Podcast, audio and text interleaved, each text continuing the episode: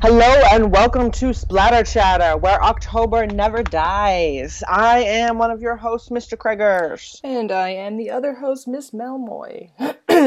and tonight is episode 53, where we will be discussing The Haunting of Hill House. And its many by, iterations. Yes, and its main iterations. Uh, uh, we're going to take a look at the novel itself by Shirley Jackson, and then we're going to look at the original 1963 film adaptation. We're going to take a look at the 1999 remake, and then we're going to talk a little bit about uh, the new television. 10 episode something like that? Something small like that. season event i'm not sure. The event of the season? You could just rearrange those words. for the haunting of hill house that will be premiering on netflix next week.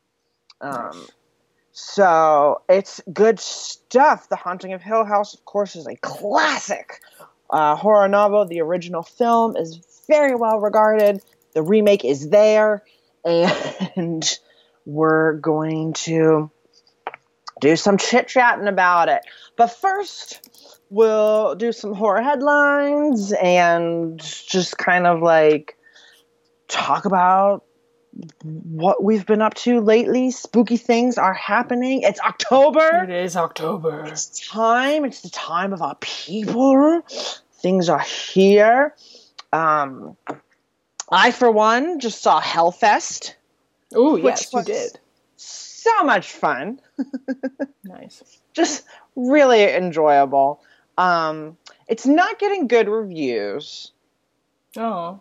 But this is it's one of those ones where and this happens a lot in horror it's a perfect example of um, something i like to bring up a lot which is the fact that movie critics are especially when it comes to horror are usually wrong but people listen to them anyway.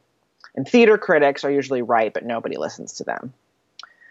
So my advice don't really pay any attention to what anybody is saying about hellfest. Mm-hmm. it's really really fun. It's not no, it's not crazy original. But if you are Halloween obsessive, if you love going to Halloween obsessive, you're gonna appreciate this movie. Well, and they've got a, a Hellfest themed haunt. I want to say it's at Dorney Park, but it could also be at Six Flags. They're like the same thing to me. Um, yeah, in Pennsylvania. I think, I think Six Flags because I saw that like Six Flags Chicago is doing it. Yeah, that checks out. So it's probably Six Flags, but they've got a, a Hellfest themed maze. I think is what they've got. That's cool. Mm-hmm. Yeah, it was really good. Um, aside from like the the one scene in the beginning, basically, where we kind of assemble our characters, the whole thing takes place at you know this giant haunt. It's a traveling Halloween carnival that oh. this group of college kids is going us. to. Yeah, right. We're traveling but of course it turns out that someone is there um, stalking and killing people in the haunt. And we see from the opening prologue that this person has gotten away with it before. They kill someone and then make them look like they're part of the attraction. And nobody finds the body for like three days. That's almost like kind of like this the thing that was going on in devil's little helper. Yeah. A little bit i feel like with the decorations outside the house yeah, it's kind of takes that and runs with it. Yeah, interesting. Um, but it's fun and uh, some kind of like recognizable like young faces uh, for people in horror. Um, Bex Taylor Klaus, Ooh. who was Audrey, oh. the Scream TV series. Yeah, and um, who was Bullet in season two of The Killing. Um, really good show. So she was uh, a delight, and I would like to see her become a scream queen. So that was that was fun to see her. Um, and then the lead, oh my god, I cannot think of her name right now. That chick. Crap. Oh, she was really familiar though. Let's see here. The lead was her name Natalie. Natalie. Yes. It, it was Amy Forsyth. Amy Forsyth. Okay, well I don't know why that doesn't. There was Reign Edwards as Brooke. Oh no, okay, yeah. Then it was, then it was Amy. Um, she's from um, season two or three of Channel Zero. Oh, Um, if like anyone out there Karen watches that as well, she was in the um the the no the No End House season. I don't remember if that was season two or three. Oh, she was in the path. I don't Oh, know The what she did in the path, uh, but she was in it. What's his face? Okay, So- apparently she did play quite the character because she was in like all twelve episodes. so she did something significant in the path. Yeah, that's supposed to be really good and Mhm. creepy. Um, so yeah, and um, actually, there uh, for us, uh, kind of a, I mean, his voice is in it throughout, and then he does like a little small bit. Um, the legend himself, Mr. Tony Todd, Oh, is in Hellfest. So, The Barker. It's the Barker. So it was fun. So if you're, yeah, if you like haunts, um, and all things Halloween, I would check out Hellfest. Nice. Yeah. Nice. Um, nice. What else? What else? What else? Oh, I've been watching the Purge TV series. Are you Oh, watching? I have not watched it yet. No. Not yet. I also have like the shittiest cable deal, and yesterday I about had a meltdown because you know what I can't watch, I stream. I find you know on Google Play or what have you, and I paid for an entire season of a show on Google Play, and they had a back to back like season finale, and they only put up one of the episodes on Google Play, Oh. and I was so enraged. And then I was like, all right, so I was trying to watch it on the like Syfy's it, website. did they combine it into one? no, it was just the first episode, and I was like, Oh, that's the so. So I went, and it's kind of horror related because it's Wynonna Earp, and there's like horror elements. It's considered like a action adventure horror. So Yeah. there you go. Um, but and I was like so, I was like, what? I can't go on anything because like you know, like I have friends who watch it who are not going to stop themselves. Um, so I was like, all right, well, I can't go on Twitter or Tumblr until I figure this out, and I'm not waiting So you don't want to get. until And it's worse because it's not like it's any random Yeah, episode. no, it, was, the like finale. The finale, and I was like really pissed, and I was like trying to then watch it on Syfy's website, and they wouldn't let me even like log in unless I upgraded to like a plan that was an extra twenty bucks a month just to get this Oh one God. channel. And I was like, this is why people end up pirating content is because you make it so difficult for them to watch it in legal To ways. get it. yeah. Um, I eventually did get to watch it, but um, How did you get it? Was it Google Play or was it Amazon? It was uh no, I couldn't even. Well, this is what was annoying too. I went on iTunes, I went on Amazon, and they were they were both two episodes behind. They only had Oh, wow. like an episode from from two or from last week up, and I was like, this is torture. So I eventually had to like, you know, do what you do. See, and you're totally right because I don't understand why. I mean, I, I guess I kind of understand, but like making it so difficult for people to find and watch your content, Yeah, it's just it's just people aren't gonna. I mean, like you're invested, right? But like other people are not. if, if other people aren't invested or like new viewers like w- like want to try and find it and watch it and they can't like it's just gonna like lose them viewers in the long run because people are gonna be like well this is too fucking either expensive or ridiculous for me to find and watch so i'm just not gonna watch it Yeah. So it was like, Mhm. yeah, I was like, I, I was like this. I like went on a rant at everyone because I was so angry. But I eventually did get to watch it. It's very good. I would recommend it to people out there. It is a supernatural Western horror nice um, about the descendants of Wyatt Earp who have to basically go out and kill zombies. sounds amazing That's like their job is like they have to do that. So uh, it's pretty good. That's that's a horror headline, I guess. It, it had its season finale. What would be last Friday Yeah. as you're listening to this. Um, and I guess uh, that- what? no sorry i was just saying like my headlines i feel like are all just like things that i've been doing and reading and watching lately in horror Well, there's not a but- lot. There's not a, until we get to Halloween. there's really not a ton Yeah. happening. barreling towards halloween Like people put up their their schedules like starting tomorrow. Tomorrow being October first for us. Um, yeah ABC, I guess, is starting, or whatever the fuck they call themselves now, um, is starting their 31 days of Halloween. It's the first year they're doing the entire month instead of just like Which the last 12 days. I know. I was like, listen, we're all like, tomorrow it's pumpkin time yeah for everybody. I'm ready. I'm going to decorate my apartment after we're re- recording, so there'll be all my decorations will be up by the time this episode is up as well. Yeah. Um, it's good stuff. It's good stuff. But yeah, the Purge, the Purge has been the Purge TV series has been all right. Hmm. It's been all right. Um, it's I wasn't kind of I wasn't sure how like long form storytelling was going to work, you know, over one night. Um, and there's a few stumbling blocks and things that like I personally wouldn't have done if I were the writer or the creator, but they're making it work Nice. and it's fun and they're definitely adhering to the spirit of um, the movie half of the franchise and you know i just as has been discussed many times i just enjoy all things the purge so yeah. No, it's- we've it's the purge support. great. I just like I d- unless it's on the friggin' CW, like I can't watch anything. you can't get it can't get access to it. except to like get it after the fact.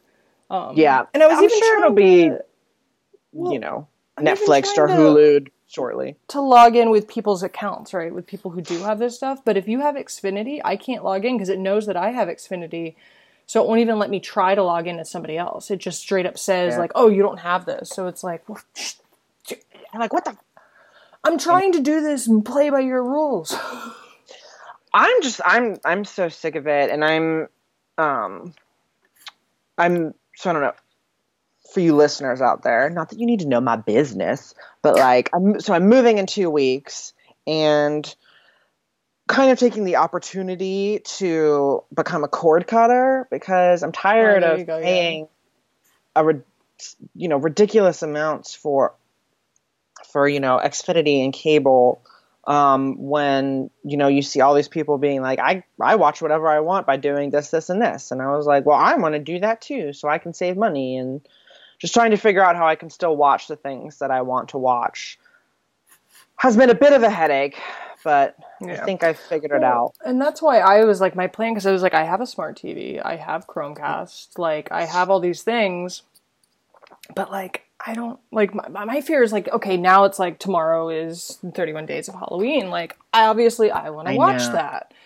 And like, when it's Christmas time, I'm going to want to do the same thing when they do the Christmas movies. So it's like, they get me on these weird little events.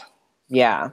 I so I discovered and I have to look into it a little bit more, but um uh Amazon Prime channels, Hmm.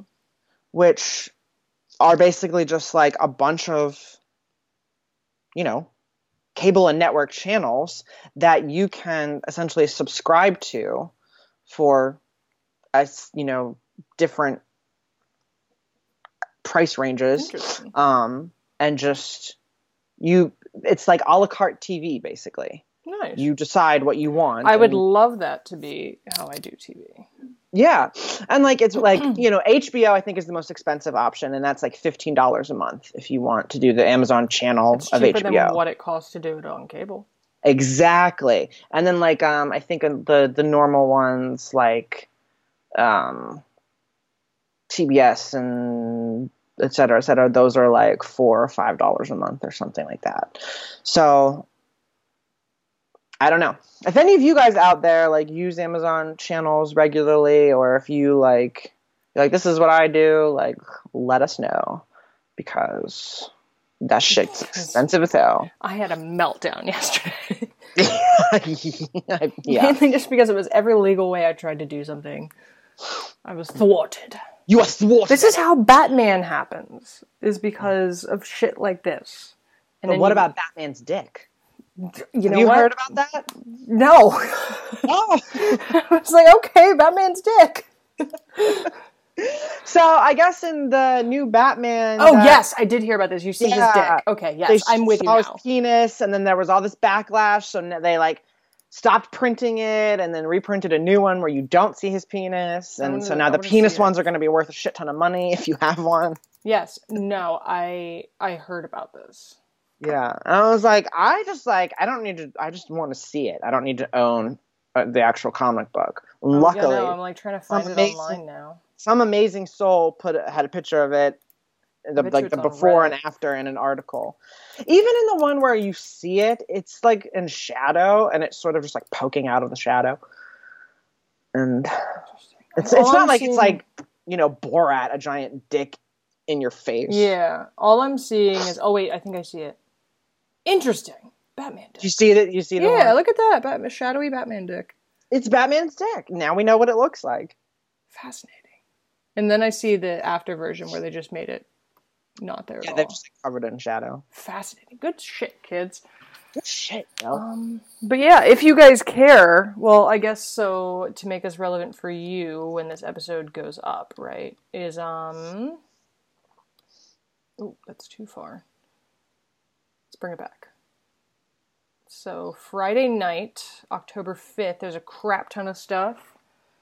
Um, there's the Ghostbusters 2 is playing on Pop, whatever channel that is. Uh, HBO Zone is playing Warlock. Aliens is on IFC. Stephen King's It is on HBO Zone. Alien 3 is on IFC for oh, it's Aliens. I was like, are they skipping Aliens?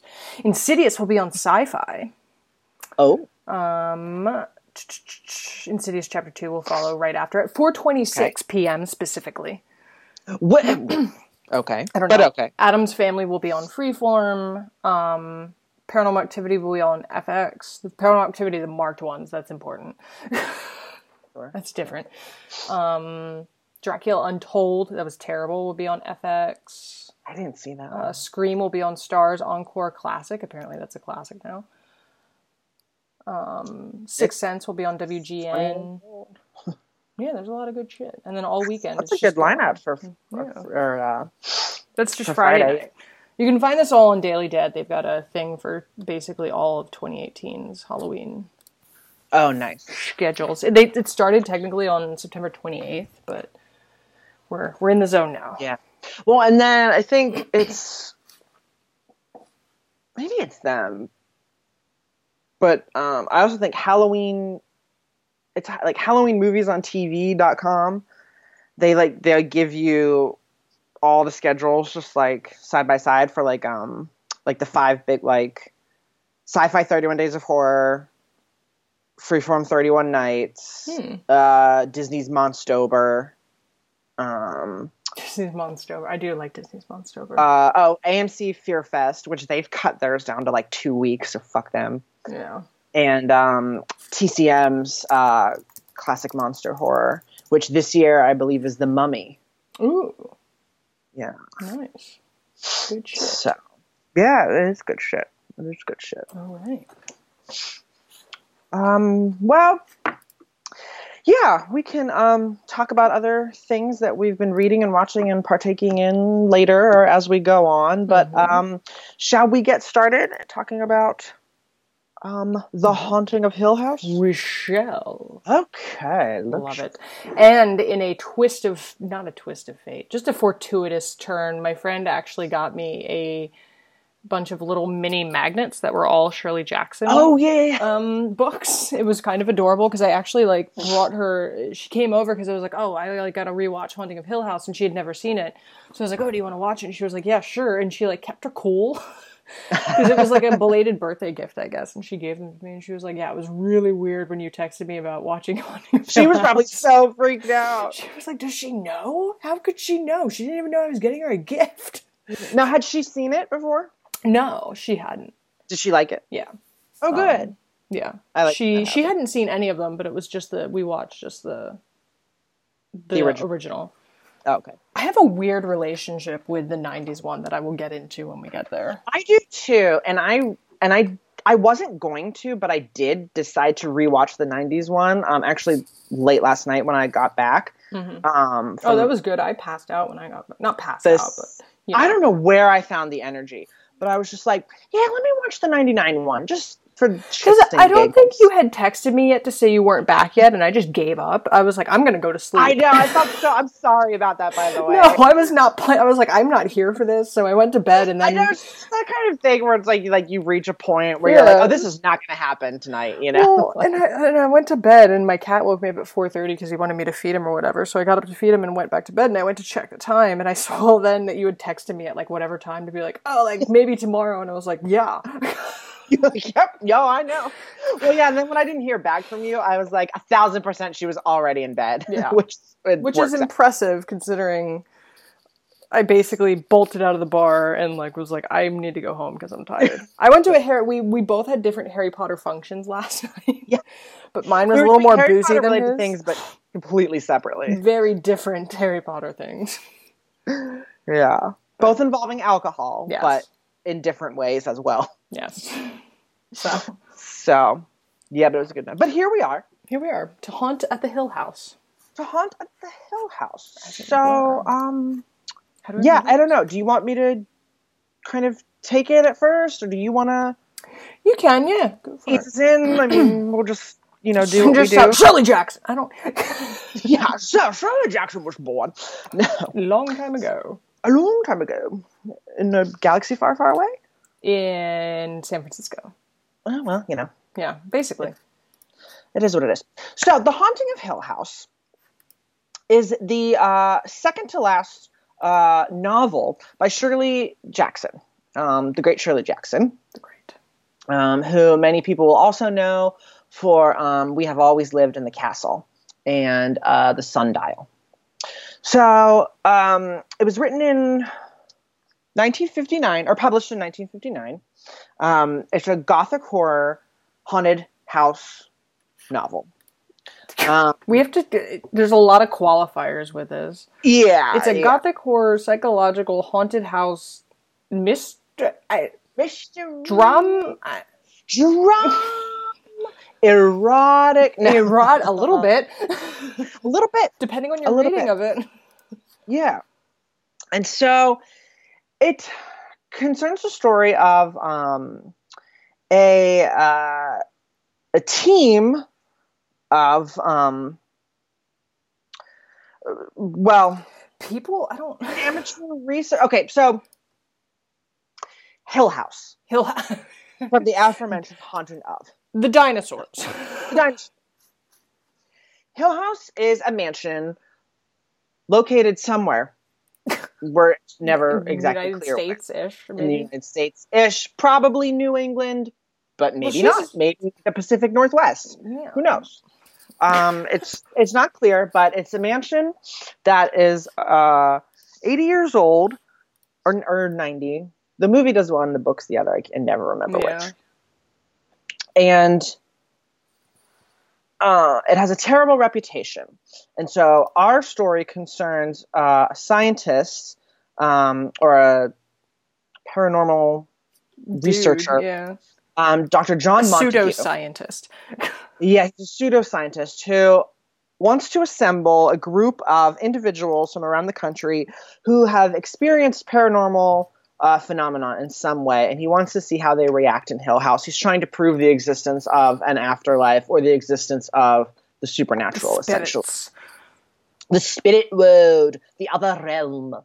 And he is only able to get um, two people to respond to the uh, experiment Eleanor Vance, um, who is our protagonist in the novel and whose head we are inside um, for the the entirety of this the story, except for the first and last chapter, um, and a woman named Theodora.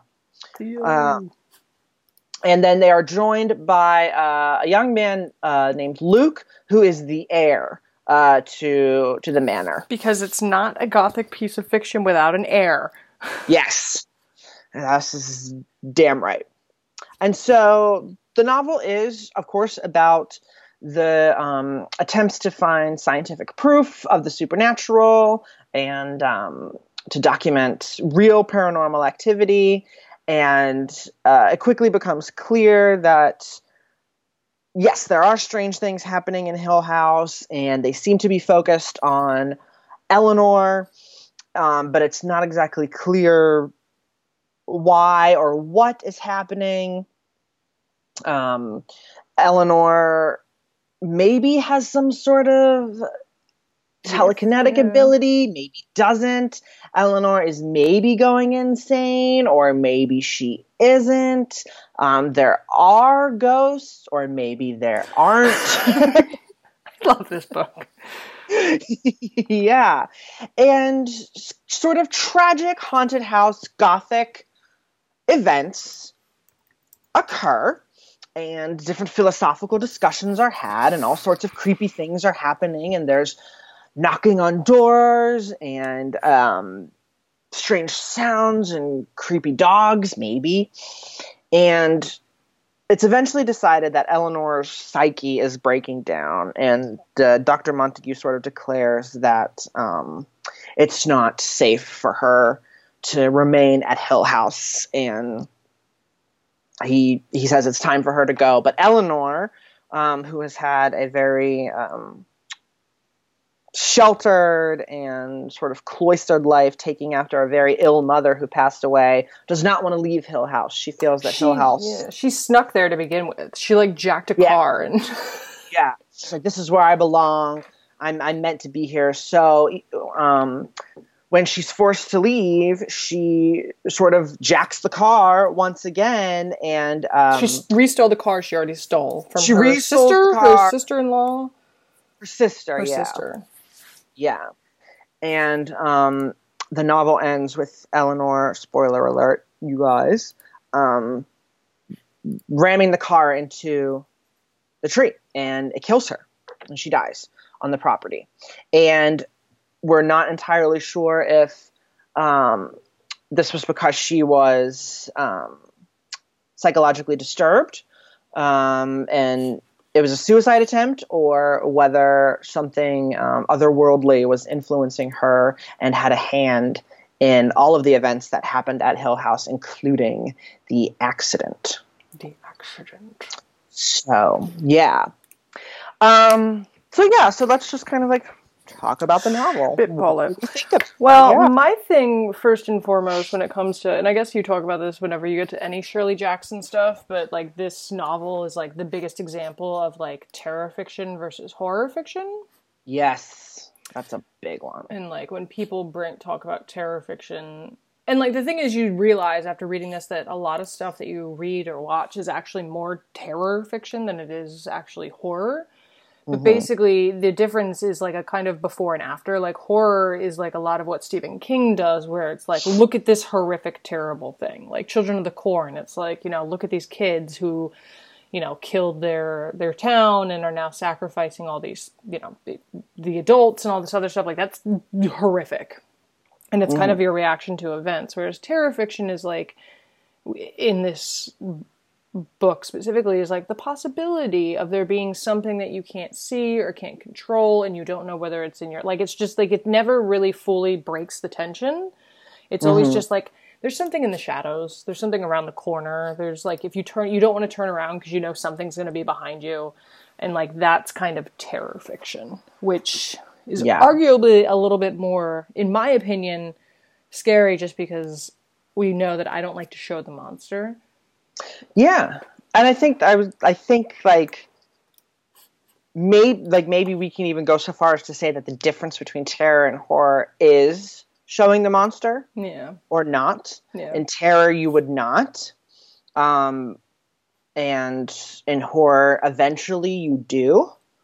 Um, maybe and and and sometimes terror gets like is like the first layer, and then you move into horror. Maybe when you when you show the the children of the corn Yeah. seeing people or you um, reveal the werewolf or you actually open you know the closet door which yeah.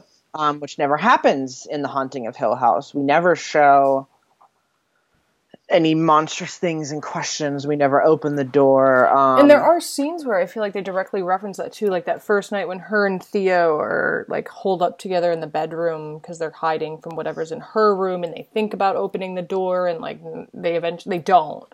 Like Yeah, neither yeah. of them can really like bring themselves to do it, and it's like the difference is that they didn't, like you said. Like in horror, they would have, and you would have been like, "Oh my god, there's a there's a there's a yeah. in there."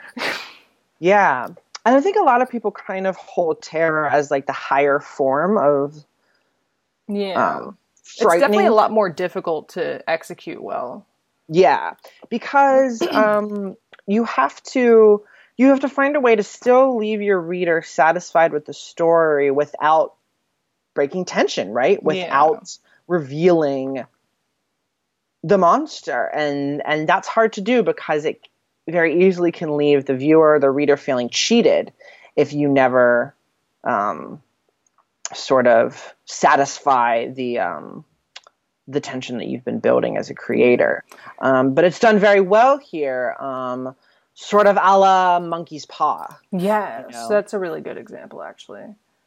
Um, yeah, and it's almost like so, like it's you say like you know you have to keep them engaged with the story. I feel like terror fiction like relies really heavily on a stronger like like characters and and character driven plot than it is with like um like Stephen King even talks about too that when he talks when he comes up with a story, he always starts with a scenario and then sort of builds around that. So he thinks, you know, he likes to think of like what if, like you know, it's so and you can very easily see that in the stuff he does where he's like, well, you know, what if crazy Nebraskan children? What if vampires in New England? What if, you know, all these things and then kind of builds a world around this this idea of this thing that is going to like, you know, terrify you because his thing is he wants to get in your face with the scary shit.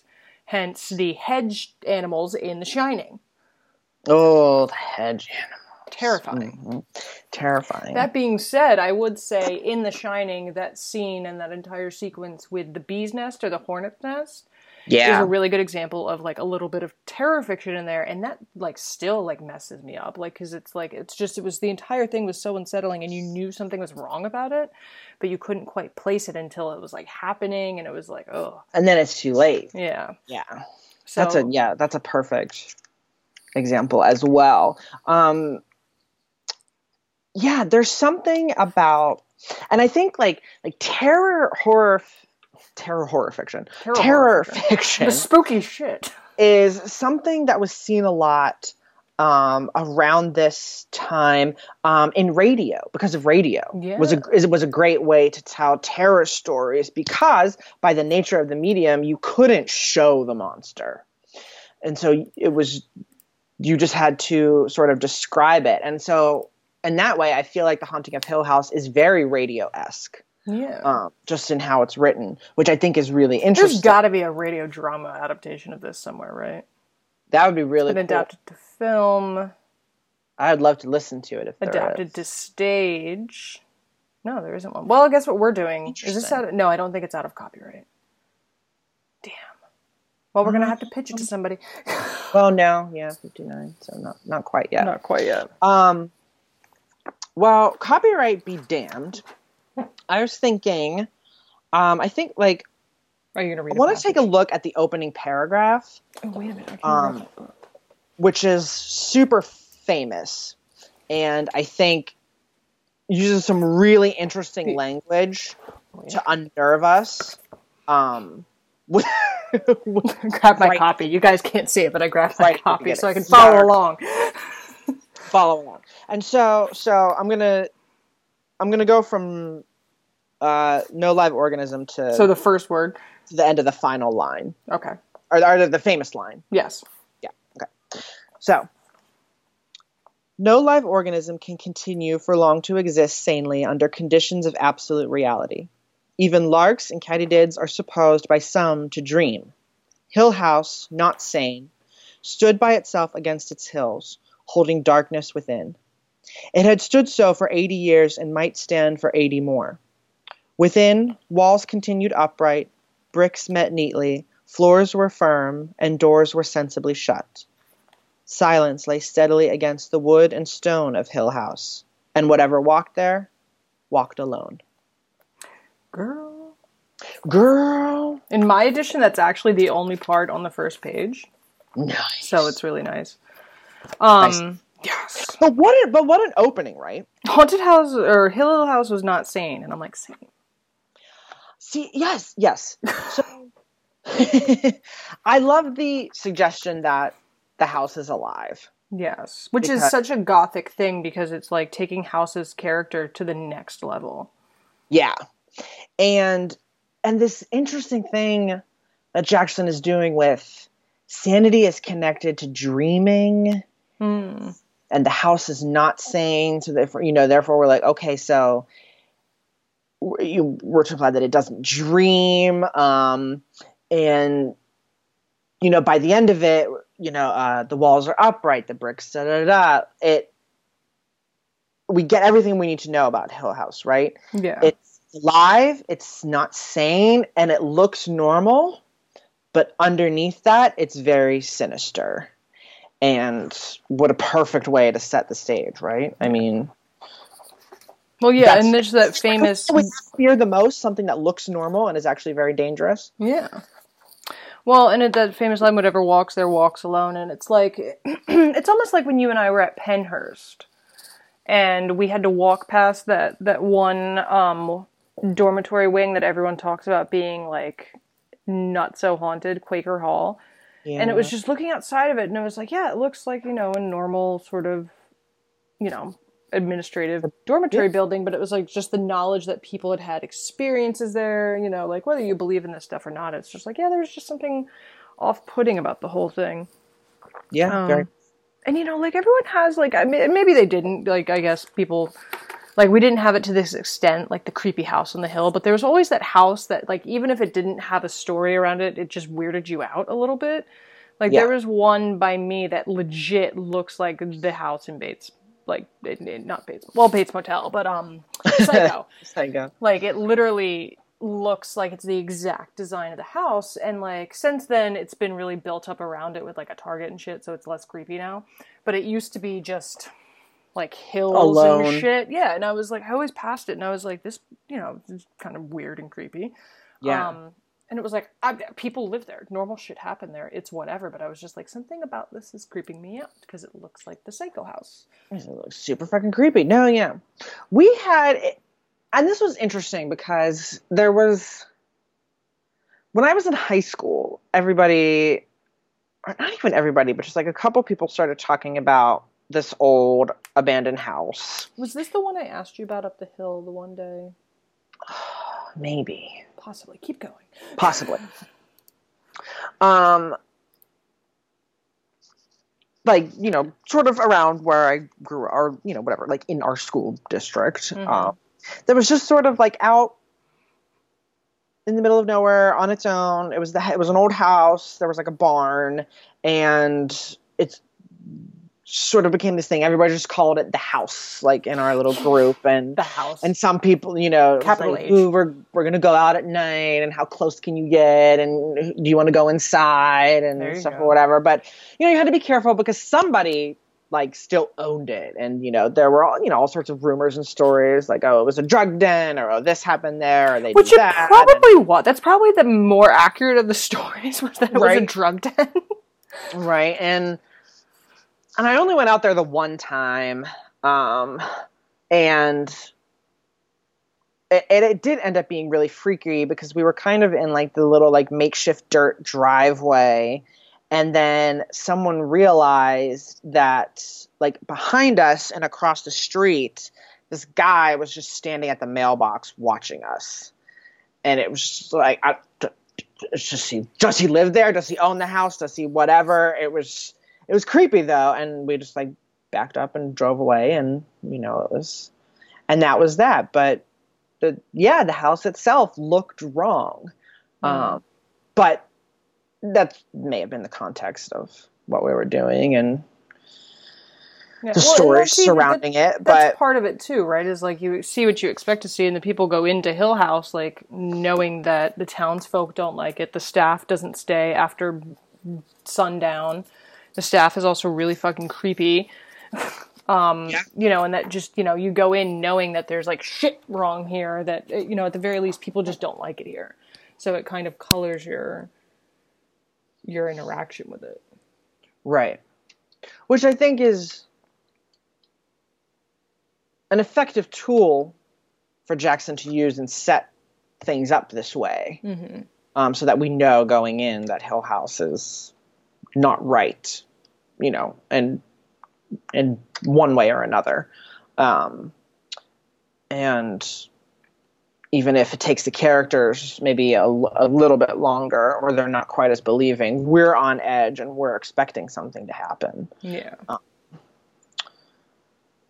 Which, of course, you know, she's telling a terror story, so you want to start off making your reader scared. Scared. Um, But yeah, I mean, we didn't really have a house like that. Like Pennhurst was always that place where kids like would go and like go in and go traipsing around, and like we even talked about it in my AP Psych class because we discussed Pennhurst in my psychology class, and she was like, "Okay, real talk. Like, how many of you have been there? Even though you know we're like we're not supposed to be there." not a post. Yeah. And there's like right across like the way from Pennhurst actually there was this um, old bottling factory for like I guess it was for beers and stuff and it closed down and it's totally abandoned like you look at it and it looks like Chernobyl in there. It's like post-apocalyptic, but somebody owns it. Um, and people would go around in there at night. Apparently, it is a pretty big like drug denny place. But there's like people were saying some guy sometimes wanders around with like a shotgun. so you know, there's that. What an extreme.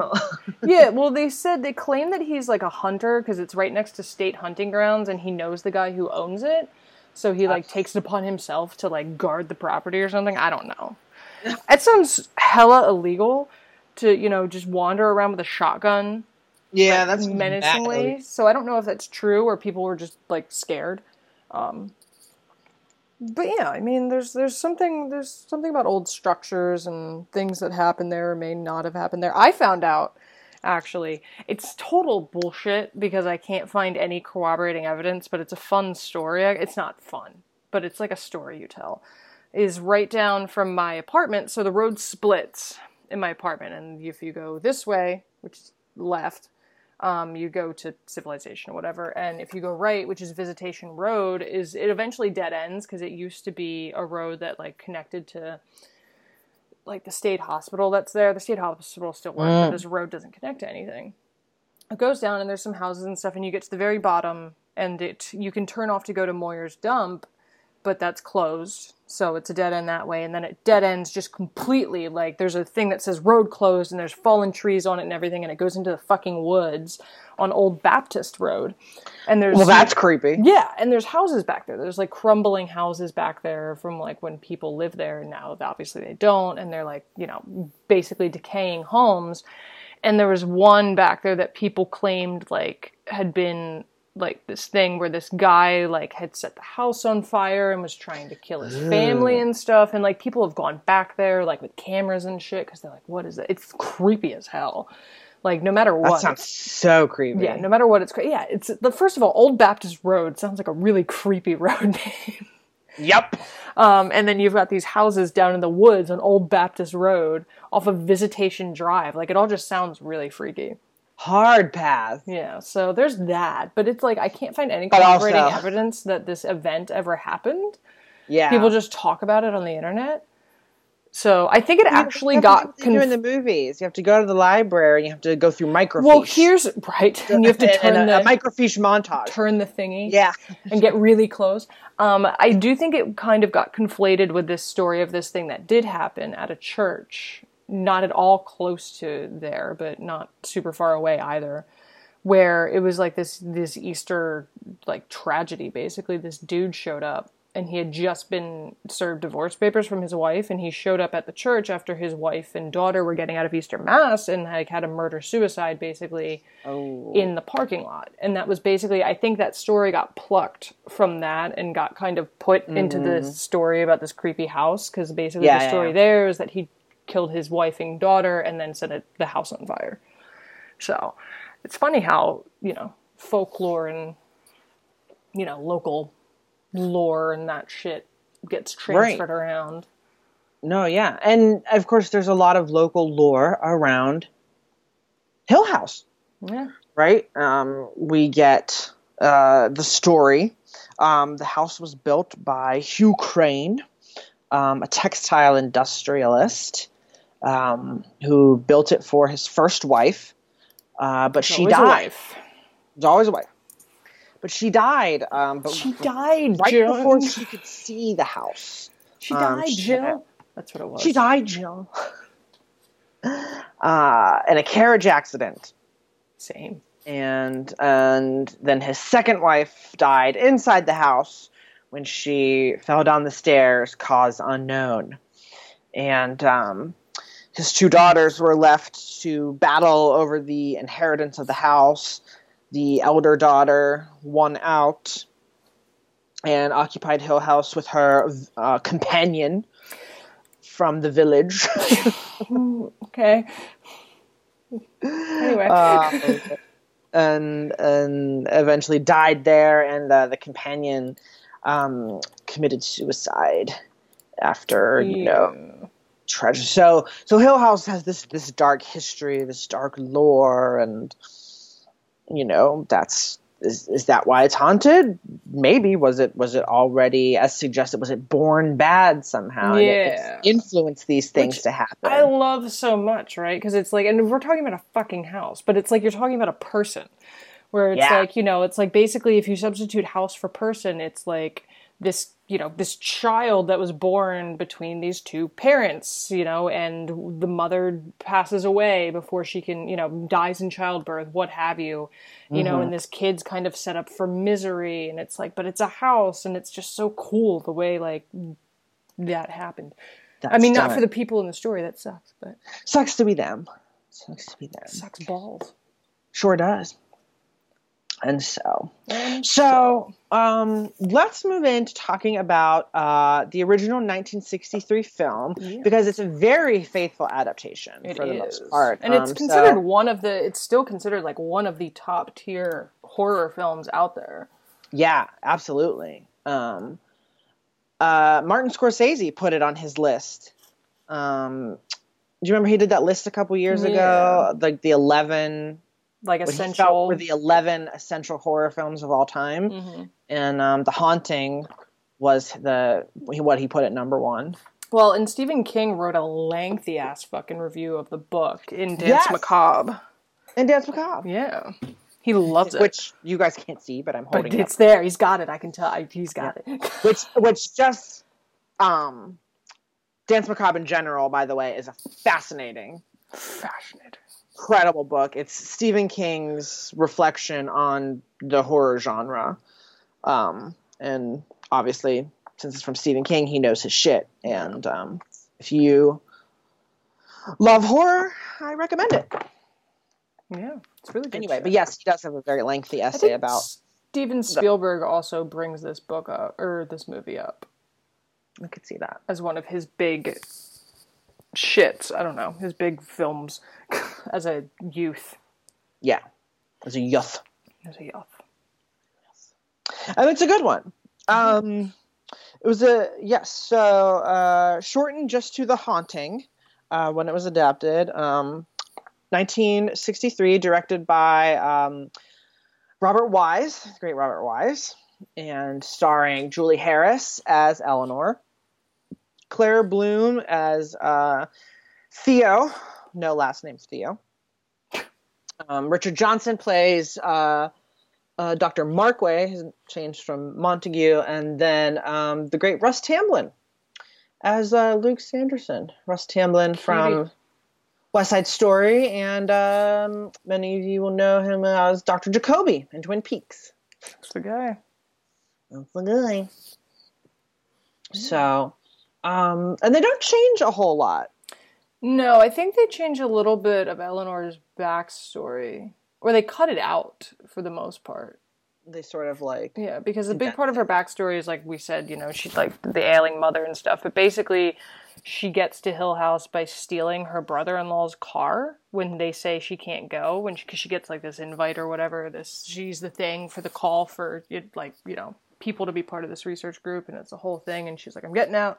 And I think they cut most of that out in the movie. It's really fast. Yeah. Yeah.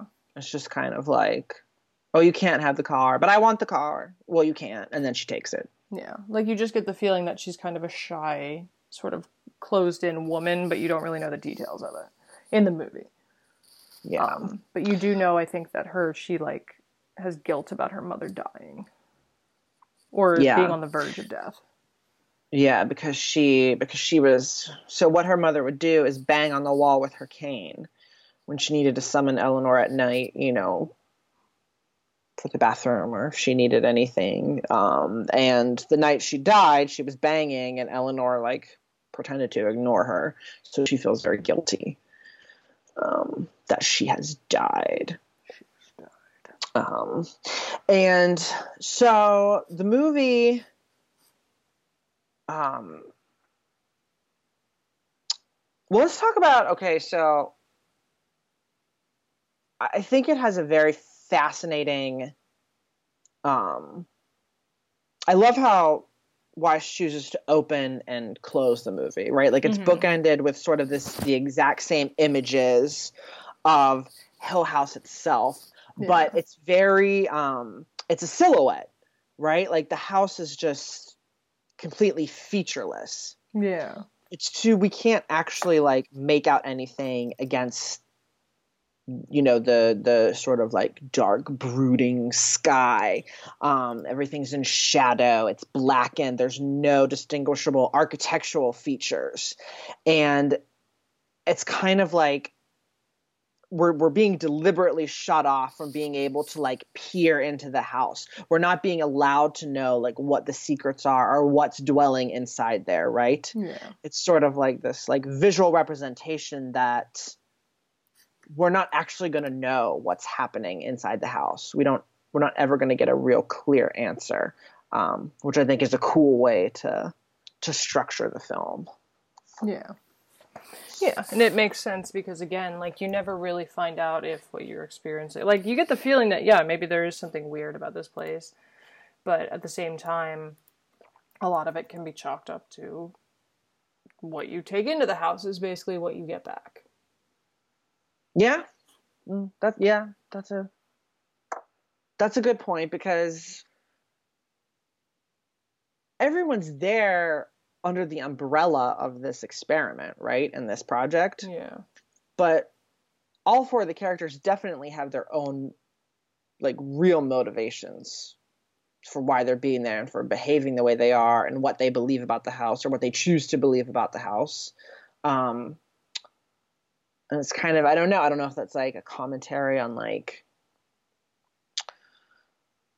the unknown is sort of like subjective to each individual Yeah. or or what they're going for there but it's definitely interesting like um theo she's um she's sort of portrayed to us in the movie as being both untrustworthy and we read her as being like a genuine psychic yeah. um, and so she's an interesting one because we're not sure if she's playing a game with like the other guests in the house because um, she's jealous of the attention on Eleanor or or what her deal is. Um, and and she's coded as a lesbian, so that's fun. Yeah. um, especially for the '60s. Yeah, it was wild. Although it's that predatory lesbian type feeling you kind of get Right, with it because she she's like all over Eleanor, who's like, I'm meek and small. And... and what do I do? And da da da da da. And She's she's like- yeah, right. She's like the spinster, and Yeah. and um, The spinster 60s a lesbian. yeah. You know how they were. Eleanor's like inexperienced and stuff, and she's just trying to escape the drudgery from her day to day life. She belongs at Hill House. She's expect. She keeps saying she's expected there, I'm expecting. and and that's very important to her. Um,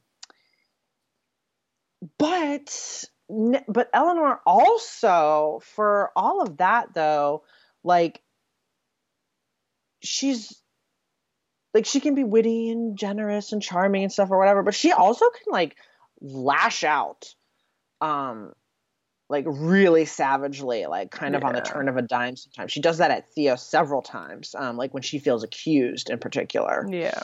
and Yeah, because her and Theo have adjoining bedrooms. right Kind of they plays share the their, their dynamic. um i think like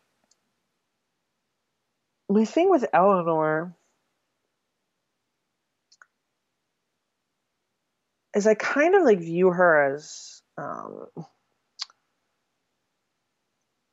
wanting to both be theo and resenting everything that theo is Yeah. Yeah, it's Right? weird. It's like the very typical like, do I want to? It's like the opposite of the do I want to be you or be on you thing. It's like, Yeah. do I want to be you or punch you? or punch you. Yeah. Like I think she wants to be sort of like as selfish as Theo is, or as like yeah, I'm I'm I'm gonna do me and da da da da. But it goes completely against her nature because she's taking care of her mother for so long, right? She doesn't actually know how to like be assertive for herself and and take care of herself and so I think that's why we see her constantly making up these dangerous fantasies, right? Yeah. Always fantasizing. And that happens in the book a lot. And it's more clearer in the book because we're in her head. Um, but she's there's this obsessive fantasizing that Eleanor does, which I think is a coping mechanism and sort of like just her way of life, like how she gets through life um, coming up with these narratives like the stone lions and pretending she has an apartment and um, the one line that keeps being repeated over and over again in the book is that journeys end in lovers meeting.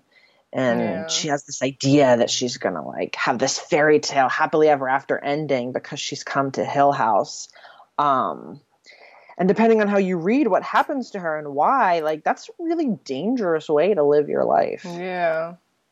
Um, yeah, it's like I don't because it's like not even a zero to sixty. It's just like she was constantly living in the sixty while like like in her mind she was at sixty while she was living in the zero.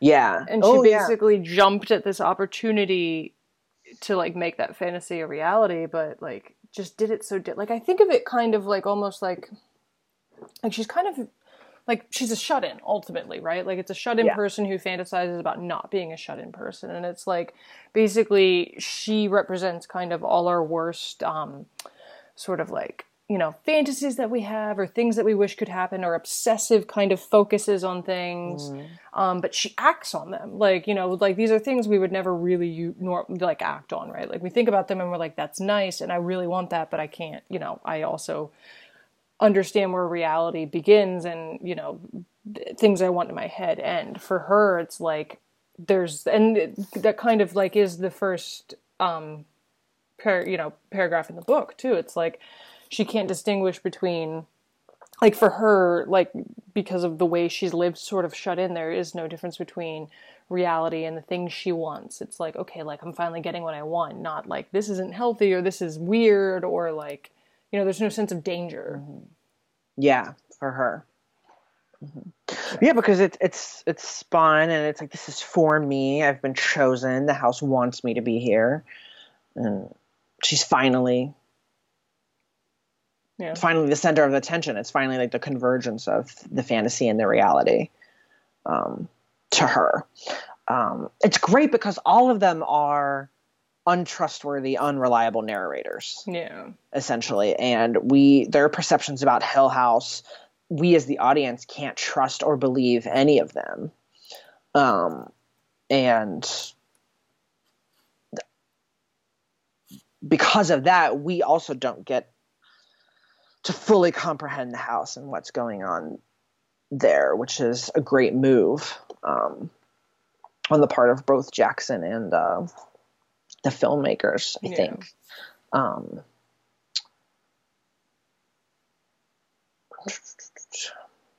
I love the camera work. Yeah. In the original. Yeah. Um, it's very, very, well, it's not shadowy because, you know, like it is black and white, but it was like, but it is very shadowy. yeah. Um, like good use of low angles. Um, like especially like when Eleanor's like looking up at the house, it's very disorienting. Um, it makes the house feel very predatory. It's looming over her. Um, it's as if it's hunting her. The great sort of like gothic um, long hallways. She runs down her diaphanous gown and yes. Um, there's that awesome. I think my favorite one is the one. It's like the first or second night they're there, and she's coming down the hallway, and it looks like we're sort of like in fisheye lens. And then, as she comes, um, to like to the end of the hallway, and so she's like sort of like center frame, mm-hmm. we realize we've been looking at the shot for, through the reflection of a mirror. Yes. Uh, I was like, that's is a brilliant sort of little little trick that the camera does, and I think sort of like a call to what really is one of the things going on with Eleanor is that she's she's kind of a narcissist, right? Yeah. Just a just a very She's very self obsessive. odd version of one, or not like one Yeah, we because it's not traditionally like a, see. a narcissist who thinks they're great. It's just like she's No, very self involved with herself. yeah, and and um, wanting to be the center of the story and and the attention because now it's her chance to be right. Yeah. um yeah so like i love i kind of like that that shot and this idea of like the monstrous mirror the um the idea of not liking our reflection when it's sort of forced back onto us right hmm um because like haunting of hill house and and the movie which only came out four years after the novel like they're kind of regarded by a lot of horror scholars as this moment where we entered like the new american gothic Interesting. um, and where the old Gothic, like traditional Gothic, maybe we might think of it as Victoriana Gothic, um, was concerned with like the symbolic womb or Hmm. the representation of of sex, the repression of sex, and sex as self. But in the new Gothic, um, it's sort of just a direct interest in self and the fear of ourselves. Um, and so rather than dealing with the symbolic womb, the new Gothic deals with the symbolic mirror Hmm. uh, being turned back on ourselves. You know, the 60s kind of this rise of the me culture, which I think we can all agree has Yeah. continued through to today and um, yeah. taken to an extreme. Um, and so with Haunting of Hill House, you kind of have it straddling both and taking us from old Gothic, moving us into new Gothic, dealing with both sex and self, dealing with both the womb and the mirror, and this kind of the new thing that everybody was afraid to do, which was to look at their own reflection, you know, to find that Hyde is within Jekyll. Nice. Does that make does that make sense? Yes. Yeah. So, I like, I was, nice. which I don't know. I, I I kind of agree with that. Mm-hmm. I feel like No, I like that a lot. And I'm like a sucker for mirror shots and just all the unpacking you can do anytime there's a mirror. Like, and Right. somebody is acknowledging that there's a mirror, and I'm like, well, time well, for three pages to write about this. we're gonna talk about that. Mirrors were first invented by um, Mr. Mirror, by uh, Mr. M- James Mirror. James Mirror in 2000 BC. And he thought, well, look at that. Look at that. I think everyone could use these. Yeah, it seems seems like it would. It's a sticking concept. This a key concept. I'm actually curious now when mirrors, but I feel like we can never date that, right? Because it's anything that gives a reflection. gosh. It like goes back to Narcissus in in Greek antiquity, right? Looking at Hey, himself. there we go. Narcissists. Yeah, well, yeah, Narcissus. Narcissus. He looks at Yeah. himself in the. uh That's where the At the word comes pool. from. Um, in the the ref- he looks at his own reflection for like he like dies looking at his own reflection. He dies, right. basically. Oh, that's interesting. So maybe like, do we interpret as uh, like maybe, maybe one interpretation is Eleanor being in Hill House. She's forced to reflect like on herself so much that that's what kills her. Yeah, I mean, because it's like, you know, thinking about the psychology of it, it's like, you know, she's out there. It's like kind of like when people like um, talk about going to college or going abroad or moving away from home from the first time, and you know, they discover things about themselves or they explore Right. things and they do things, and usually it's pretty constructive because they're not just focused on themselves. Like they're doing that next to thirty other people on a dorm floor who are doing the same thing, right? Like everyone Mhm. kind of has that experience together and you make friends, yada yada. Like it's like she had her like going to college, going abroad, just getting out of her bubble experience, but it was just with herself. Yeah. And it was like both self imposed and like just the nature of where she was going. Right. That happened. Yes, that's true. And it's not it's not only is it isolating too, but like um it's still very passive for Eleanor, right? Like she's invited to take part in this. It's not like she sought out the experiment, you know? I mean, yes, she chooses to go and she steals the car and what have you, but like, you know, for everyone else, like you you apply to college and you get in or you or you Yeah. get that new job and you move cities and it's it's a bit those things are a bit more active. And this is sort of like Eleanor talks about like she's just waiting for something to happen to her. Yeah. Um and maybe I think maybe there's something there too. Yeah. Um, Yeah, because she always assumes that she's, you know, the main character. She's the hero. So in her mind, like something's going to happen to her, that this is destiny or fate, or it's part of the just the way things are supposed to go. So she never really takes an active role, even when things are getting dangerous and getting kind of weird, and in her head not going correctly. Like she just assumes that it will fix itself or right itself because she's finally, you know, getting what she deserves and what and what she's always wanted. yeah. I, there's so many layers to this story. Mm-hmm. It's so fun to talk about. Oh, I love it. Less fun to talk about though, and less layered is the 1999 remake. Yeah, I guess we did say we were going to talk about Yeah, it. we gotta get Um, to it. I all well, I did mention to Mr. Krager's. I have a weird sort of vibe with this movie. Yeah, let's. Do you want to talk more about that? So the reason, what it goes back to is, I was a kid, and I think this was actually before I even caught The Shining. Remember when I said that I caught The Shining when I was like nine or ten or something on TV? I want to say that this was before even that, and it would have oh, had Oh, wow. to have been right because it was 1999. So somewhere between. when did 1990 you remember when you caught? Like how old you were when you caught the? Shining? I was still living in Philly at that time, so I would oh. have had to have been younger than 11. Okay. With this, it was around the same time, but I distinctly remember this being earlier because I do remember being younger and kind of asking my mom about it because what I remember seeing and still sticks in my head is the scene where she's in the white nightgown going up the stairs at the end. And Yep. that whole bit, and it's like, and it's in my brain. And I knew as a kid, I was like, that's kind of weird and disturbing because I was a kid.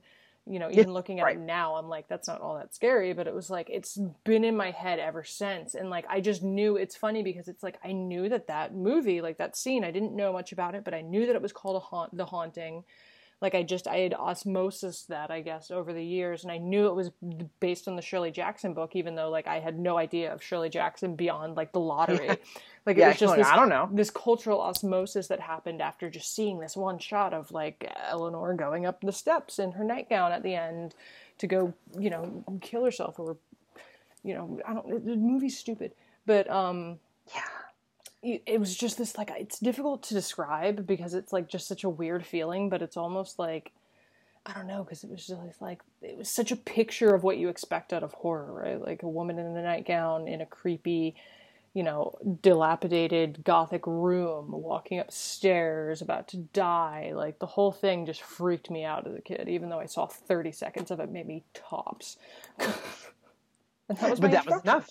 yeah In a way, that it's kind of effective, right? Yeah, I was like, that works on a you know a seven year old. Good for you guys.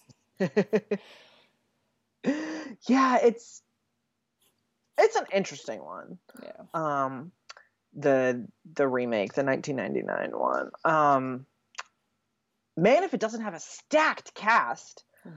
right. They're like, Liam Neeson, Owen Wilson. Catherine Zeta-Jones, Lili Taylor.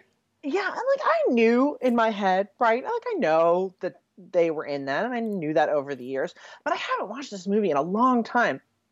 And so when I decided to rewatch it, truly on a whim last night, because I was not going to, Yeah, I just kept being like surprised each time someone showed up because I was like, oh right, oh right, new. and and there's a lot of talent in here. Um, I mean, even like you, like Virginia Madsen makes the cameo as the sister, um, and uh, Bruce Dern is Mr. Dudley, and you're like, okay, um, but even with all the talent, it's not that good. no, because well, they change a bunch of shit up too. Yeah, they change a lot, and they make it overtly supernatural. yeah, that was the other thing. It's like you did the thing that was the opposite of what the book was trying to say. Yeah, the this is this in this version of the story, it's very clear that um, something otherworldly is ha- going on at Hill House. Yeah, and they changed everyone's names. I don't. Yeah, the the doctor's name has changed again, and for some reason there's like two more characters that are only there for a little bit, and it's like, well, why? What is the point of you? like it's Uh, very much like a typical horror movie. Yeah, they, in a typical '90s horror movie. Um, and they have this whole weird, stupid mythology about, and I think this is what really got me as a kid was that whole like, okay, it's purgatory and the stairs go to heaven and everything else is hell, and like my mom explained that to me because I remember being like, what's this? And she was like trying to explain it in a way that like would make sense to like a seven or eight year old, and like I think that part really flipped me out too. I don't know. we also I we share a similar experience, Yeah. unsurprisingly, Yeah. about our exposure to this because I remember. I think it was on TV. Maybe my parents rented it, but I, I remember catching it on TV, and I can remember vividly a specific scene again. It, it wasn't the scene at the end, but it was um, it's the scene right after um, Catherine Zeta-Jones gets there, after Theo gets there, and they're sort of Yeah. just walking around, opening the rooms and yeah. And going up the stairs, and then there's like they're in the carousel room with the mirrors because okay, that's a thing. Um, and I just like remember seeing Catherine Zeta-Jones like turn around in the hallway, um, and being like, "What is this?" And then like my parents being like, "It's the haunting," and like it's a thing you should. It's the haunting, Craig. it's the haunting, and I was like, "Tell me about the haunting," and you know, and Tell me more. Tell me more. I don't know. If, I don't think I was interested enough in it time to watch it, and then I think I caught the whole thing maybe like two or three years after that. Um, after having seen the original, and I was like, "This is not that good," but it's it's not terrible. I'll say that. No, It's and I mean, not. it's just nothing compared. It's not what it should be. No, and it's not true to the spirit of the story either. No, and like that's the thing, right? It's like not even that it's like not super well executed. It's that it takes, it like breaks all the rules that like Shirley Jackson set up in the novel, and then was in even the 1963 one. It was like let's just make this as like mainstream and crowd pleasing as possible. which the the 90s were such a strange time for horror um uh, and you know and th- this was kind of one of those ones where th- that happened a lot in the 90s and the early 2000s where um everyone was like let's use CGI to make things scary because we can do things that we couldn't do with it before and you know like you've got like the weird like ghost children and stuff in this Yeah, one the because there's this whole kids. mythology with like the the dead kids and all that and Which it, like doesn't work. makes me wonder about this TV show and the route that they're going with it. yeah. And that like i'm like are you trying to be a pre what do you which prequel are you trying to prequel? Yeah do we want to talk about that? We can. Do you have anything more to say about the 99 version? Not a whole lot. Yeah i mean it's basically the 1963 version if it was super mythologized with like more 90s era plot less characterization and catherine zeta jones yeah. She was big yeah. in the 90s she was big in the 90s and yeah and she's in this. Uh, liam neeson is uh, the doctor. Which is a great casting in a terrible film. And then owen wilson is luke. And it's why Yeah, right. And he's not even like the same Luke. Like it's a weirdly different. oh yeah no he's not yeah he's not like the heir character he's just a guy. Who's he's just a guy who's part of the study. There's like this whole thing where he's not being honest about the purpose of the study, and he tells them it's for like a sleep insomnia thing. And I'm like, this doesn't actually add anything. Like, so Yeah, no. Strange, strange choices, strange changes. He was also big in the '90s, so I assume Yes. that's the. A weird time, 1999. Um, and so, uh, the uh, the property wasn't touched after that uh, until um, now, until next week when the um, the Netflix adaptation will drop on the 12th. Um, once again, return to the full title, uh, The Haunting of Hill House. And there's going to be 10 episodes um, in the first season. Um, I don't know if that means they're hoping for a second season or. I hope not, because I feel like something like this needs to be contained, unless it's like really good and you found some magical way to do this. But I don't know. I mean, I feel like, I mean, even the book, the original book's really short. It's like more like a novella. Yeah. Mhm. It, it, it is it is really short. So it is interesting to to to think about what they're they're gonna do with it. Um, um, and of course, I guess we'll see. Um, but uh, let's see. Um, Carla Gugino's in it, um, which should be interesting. Um, Michel Hus- Husman, I never know how to say his name. Oh yeah, that guy who was from Game of Thrones, Yeah, and uh, Daria. Daario Yeah. Naharis. Daria Naharis. He was also And, in uh, um, Orphan Black. Oh, okay. Yeah. Cool, cool, cool, cool, cool. Um, uh, oh, the um, the little girl from um, we talked about her. She like makes she's like the horror sequel person. She makes all horror sequels better. She was in Ouija: Origin of Evil and Annabelle Creation. chick, Yeah. Yeah, she's in it actually. Um, she's like a little budding scream queen. So We're gonna uh, get you in your little mm, yeah, I can't crime. uh, Lulu Wilson. Yes. There you go. So she's in it. Um, She's adorable. so we'll see. They dropped the trailer not too long ago, actually, um, and it got a lot of buzz. Oh, she was in Doctor Strange, but her scene got cut. oh, Sad. Oh, she was also in Deliver Us from Evil. oh, we saw that together. We did. She is um It was not good. she might be the youngest Scream Queen. Yeah. She's twelve. Hmm.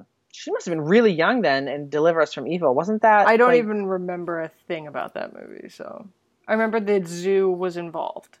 There was a zoo The issue. zoo. Why don't I remember the zoo? There was like an attack at the zoo where the animals were acting weird.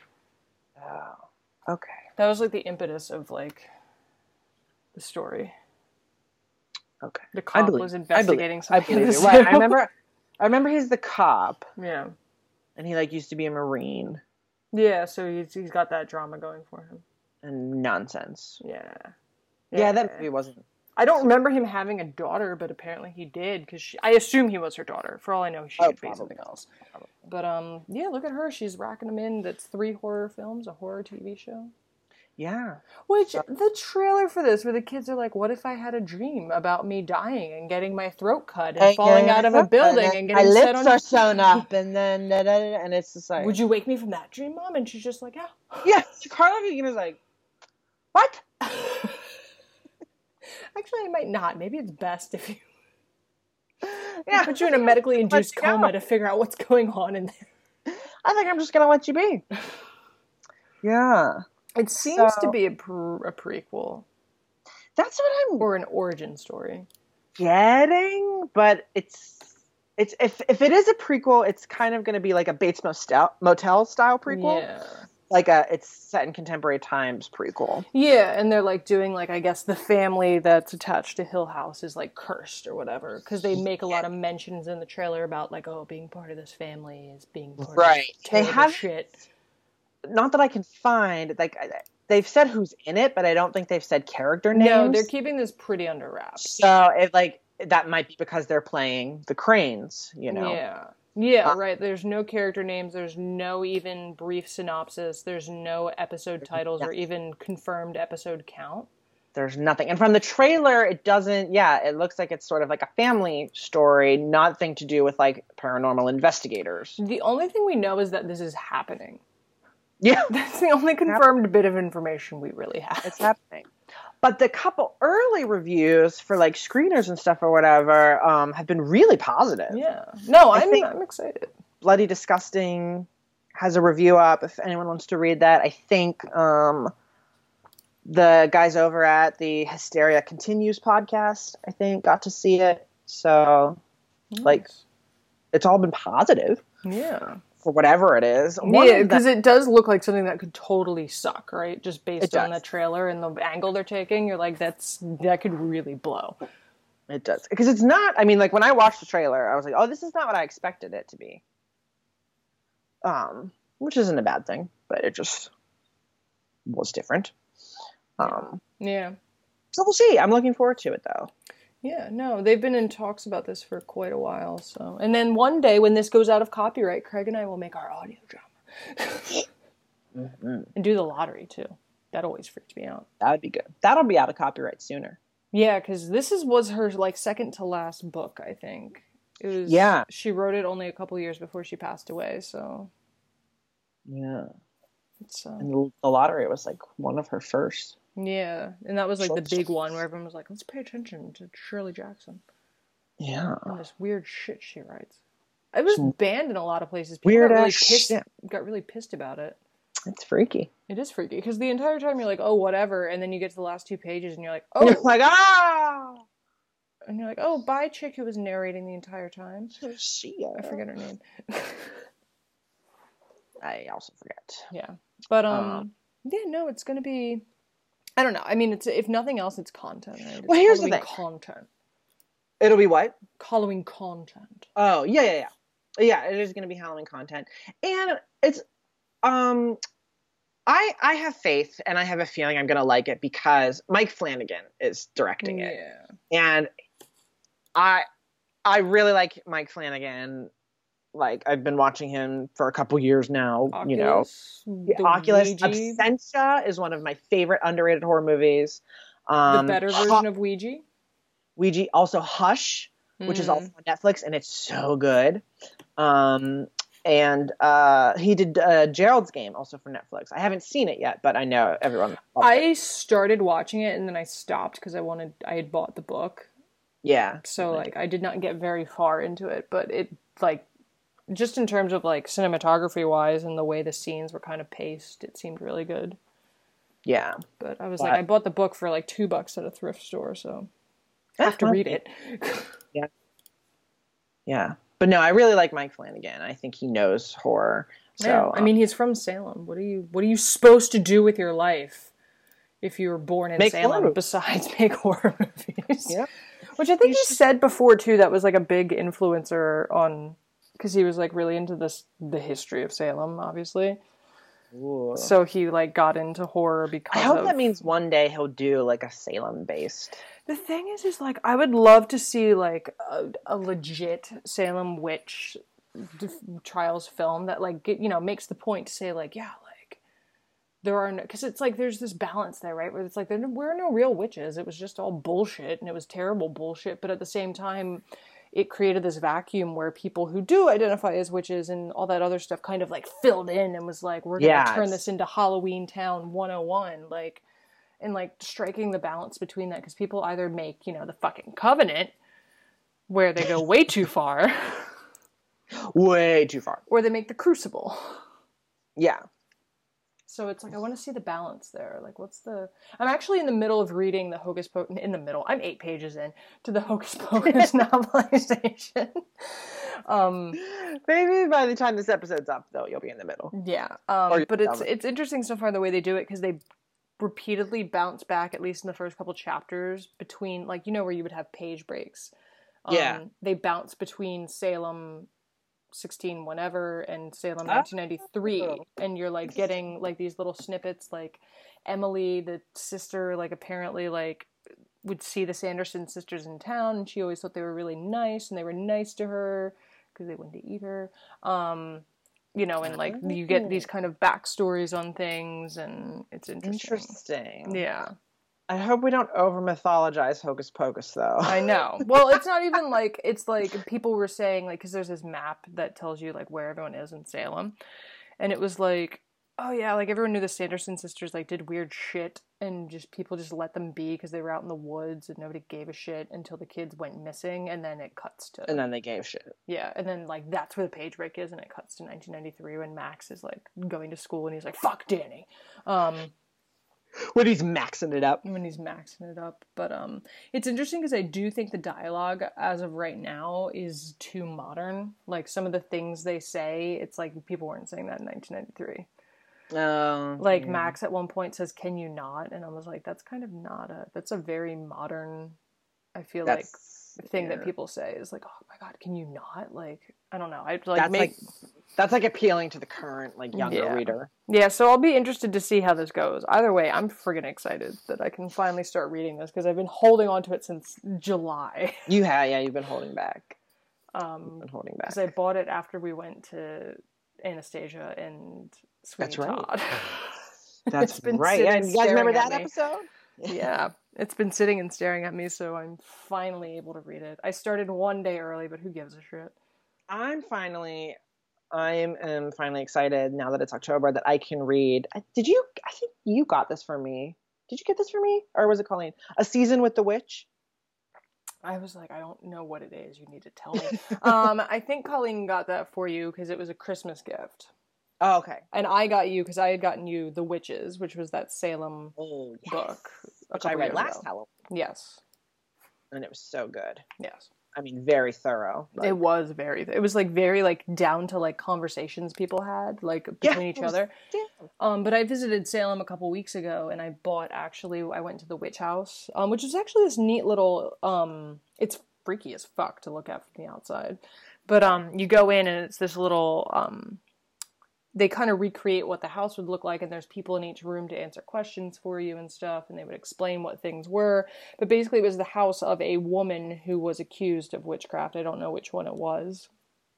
But in the gift shop i bought this book that was basically it was like a guide to hunting witches written in like 1694 um, and it was like it's really it's like I I've, I'm a little bit into it. It's just really funny the way that it's like you know he's like and you know he's like and you know they conferred with the devil and no you must. It's like all this crucible shit, but it's like real. Like somebody sit down Yeah. and was like, here's how you hunt a witch.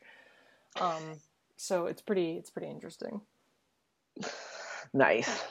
Good stuff. There was this great post on Tumblr. It was somebody's protest sign that says, "This is a witch. This is a witch hunt. I'm a witch and I'm hunting you." And I was like, "Yo, That's awesome. yeah." Anyway, point is, We need those on t-shirts. we do. Someone get on that. Someone send us those. Yes. We'll send you love and appreciation in Yeah, return. maybe candy. Maybe candy. But don't take candy from strangers. There might be razor blades in it. Re- watch um, Killer Legends on Netflix and Shudder if you have Shudder. And Shudder. I got Shudder right. now. Um, it's a Ooh, great. Shudder's got some good stuff going It's on for got October. everything, everything you could ever want is on Shutter for like four bucks a month. It's great. I would totally recommend, guys. Amazing. That's where I'm going to be spending the majority of my October. The first thing I watched on there was The Cube because you know I can't not watch The Yeah. Cube or Cube, Cube, The Cube. I can never Cube. get it right. Cube. I Yeah. watch Cube. They got good stuff. But Netflix actually, um, I mean, just obviously, you know, Haunting of Hill House, but um, uh, they just dropped a movie this weekend, a horror movie that looked really good called Hold the Dark. Interesting. Um, It sounds like a about a child that's taken by um, wolves. And I, I can't tell if it's actual wolves or like some sort of cult thing. And like they go to like hunt them down. It looks really like creepy. wolves or like metaphorical wolves. Yeah, like metaphorical wolves.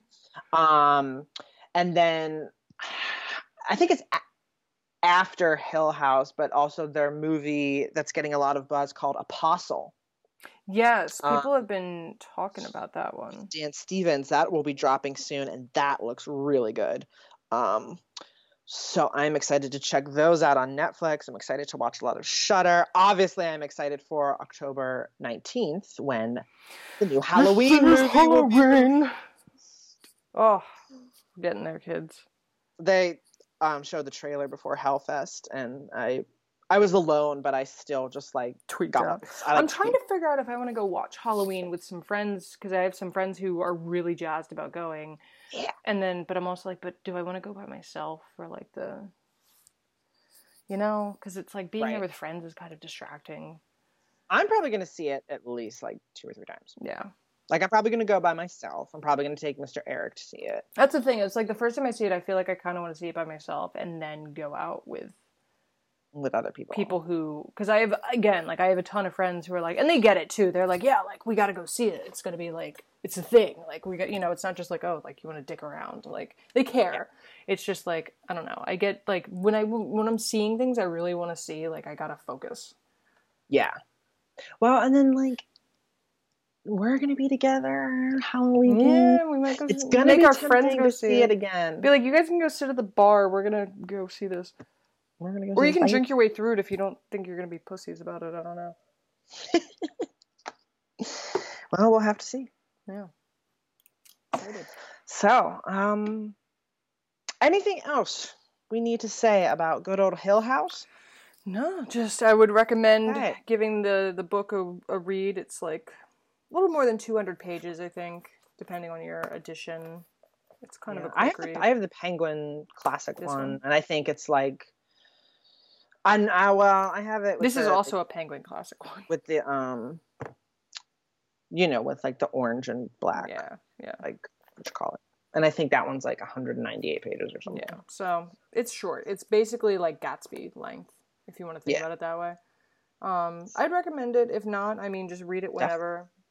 Uh, other Shirley Jackson, I really love. We have always lived in the castle. It's kind of got a similar vibe. Um, in terms of like, there's just some weird shit going on in the background. Um, and you know, if you want to read something really short, read The Lottery. Very Lottery, yeah. disturbing. All good things to check out. Um, if you're deciding between the two movies, go with the original. The original. I know it can be a little bit slow in our modern sort of idea of horror to watch a 1960s horror film that's kind of very atmospheric and like slowly paced, but just give it a go um, because it's really good and it's really creepy. Yeah, and there's a lot to appreciate. That, that's a good one where, like, maybe you light a candle, maybe you put on your Halloween lights, you get a you say, like, put blanket, on your Halloween hat. Your you put on your Halloween hat. um, everyone knows, of course, you know what I'm talking about. yeah, And then Yeah. you sit down and you turn the lights out and you watch it by yourself. Like that's how. that will freak you out. That's a That good will- way that to, will yeah, freak you out. to convince you of how this you're supposed to feel. yeah. I remember Mr. Kragers and I had a really good Halloween night a couple not Halloween, but like fall night a couple years ago. I was down in DC for a family party. It was somebody's Oh, 60th yeah. birthday and I left. I mean, I went to the party, but then Mr. Kragers got off work and I Ubered over to him and we sat with wine in his Halloween decored apartment and we watched um Sleepy Hollow. Yeah, we did sleep. and it was like a windy night. It was great. that was a good one. Yeah. That was a good, good choice. Yeah, it's yeah, it's a good um atmospheric one. It's a good Yeah. mood setter. And you know, now that we're in October, set that mood. Yeah. Yeah, you got you got until well now you're in October. It's like we got until midnight to to prepare on our end, but when you hear this, you're already there. Gotta prepare. Gotta prepare. All right. We Well, gotta cleanse. if you want to, oh oh boy, uh, if you want to tell us about your cleansing if you're preparing, um, you can email us at splatterchatter669 at gmail.com. You can tweet us at splatterchatter666 minus all the vowels, or you can just search it. We'll pop right up. You can find us on Tumblr at splatterchatter.tumblr.com. You can find us on Instagram at splatterchatter666. You can read Mr. Krager's blog. He's doing his 31 by 31. Is that what we call it? Mm-hmm. Um, thingy mabobber blogs, reviews, horror things at splatterchatter666.blogspot.com. Yeah, be on the lookout for for those. Those will keep happening, including um, further thoughts on uh, the haunting, the original haunting, as well as a longer review on Hellfest. Um, and if you want to show your support for the show this Halloween season, you can head on over to our Patreon. Um, patreon.com slash splatterchatter666 we have all kinds of information over there about uh, the show and what it's going to look like going forward and why we would love um, a monthly donation from you guys and what you'll get in return um, for those monthly donations depending on how much you want to donate. Yeah. and um, if you're a little strapped for cash this halloween season that's okay too. You can still show your love by giving us a rating and a review on itunes. That would be awesome too and i think that's all we have to say on the matter Yeah. for now, I believe. Um, enjoy October, you guys. Um, definitely like get at us. What are you doing? What are you watching? Are What you should going we to be hunt? doing? We are going to go. Yeah. We've got. We'll we'll talk about it as we get closer, I guess. But we've got a new haunt strategy this season. We do have a new haunt strategy. We're coming up with our game plan. We want to hear what yours is.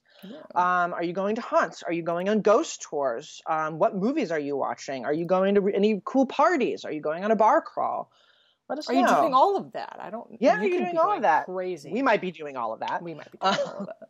So, yes, tis the season to be scary. To be spooky. And um, until we talk to you guys next, um, we want to remind you to keep up the creep, especially now. Especially now.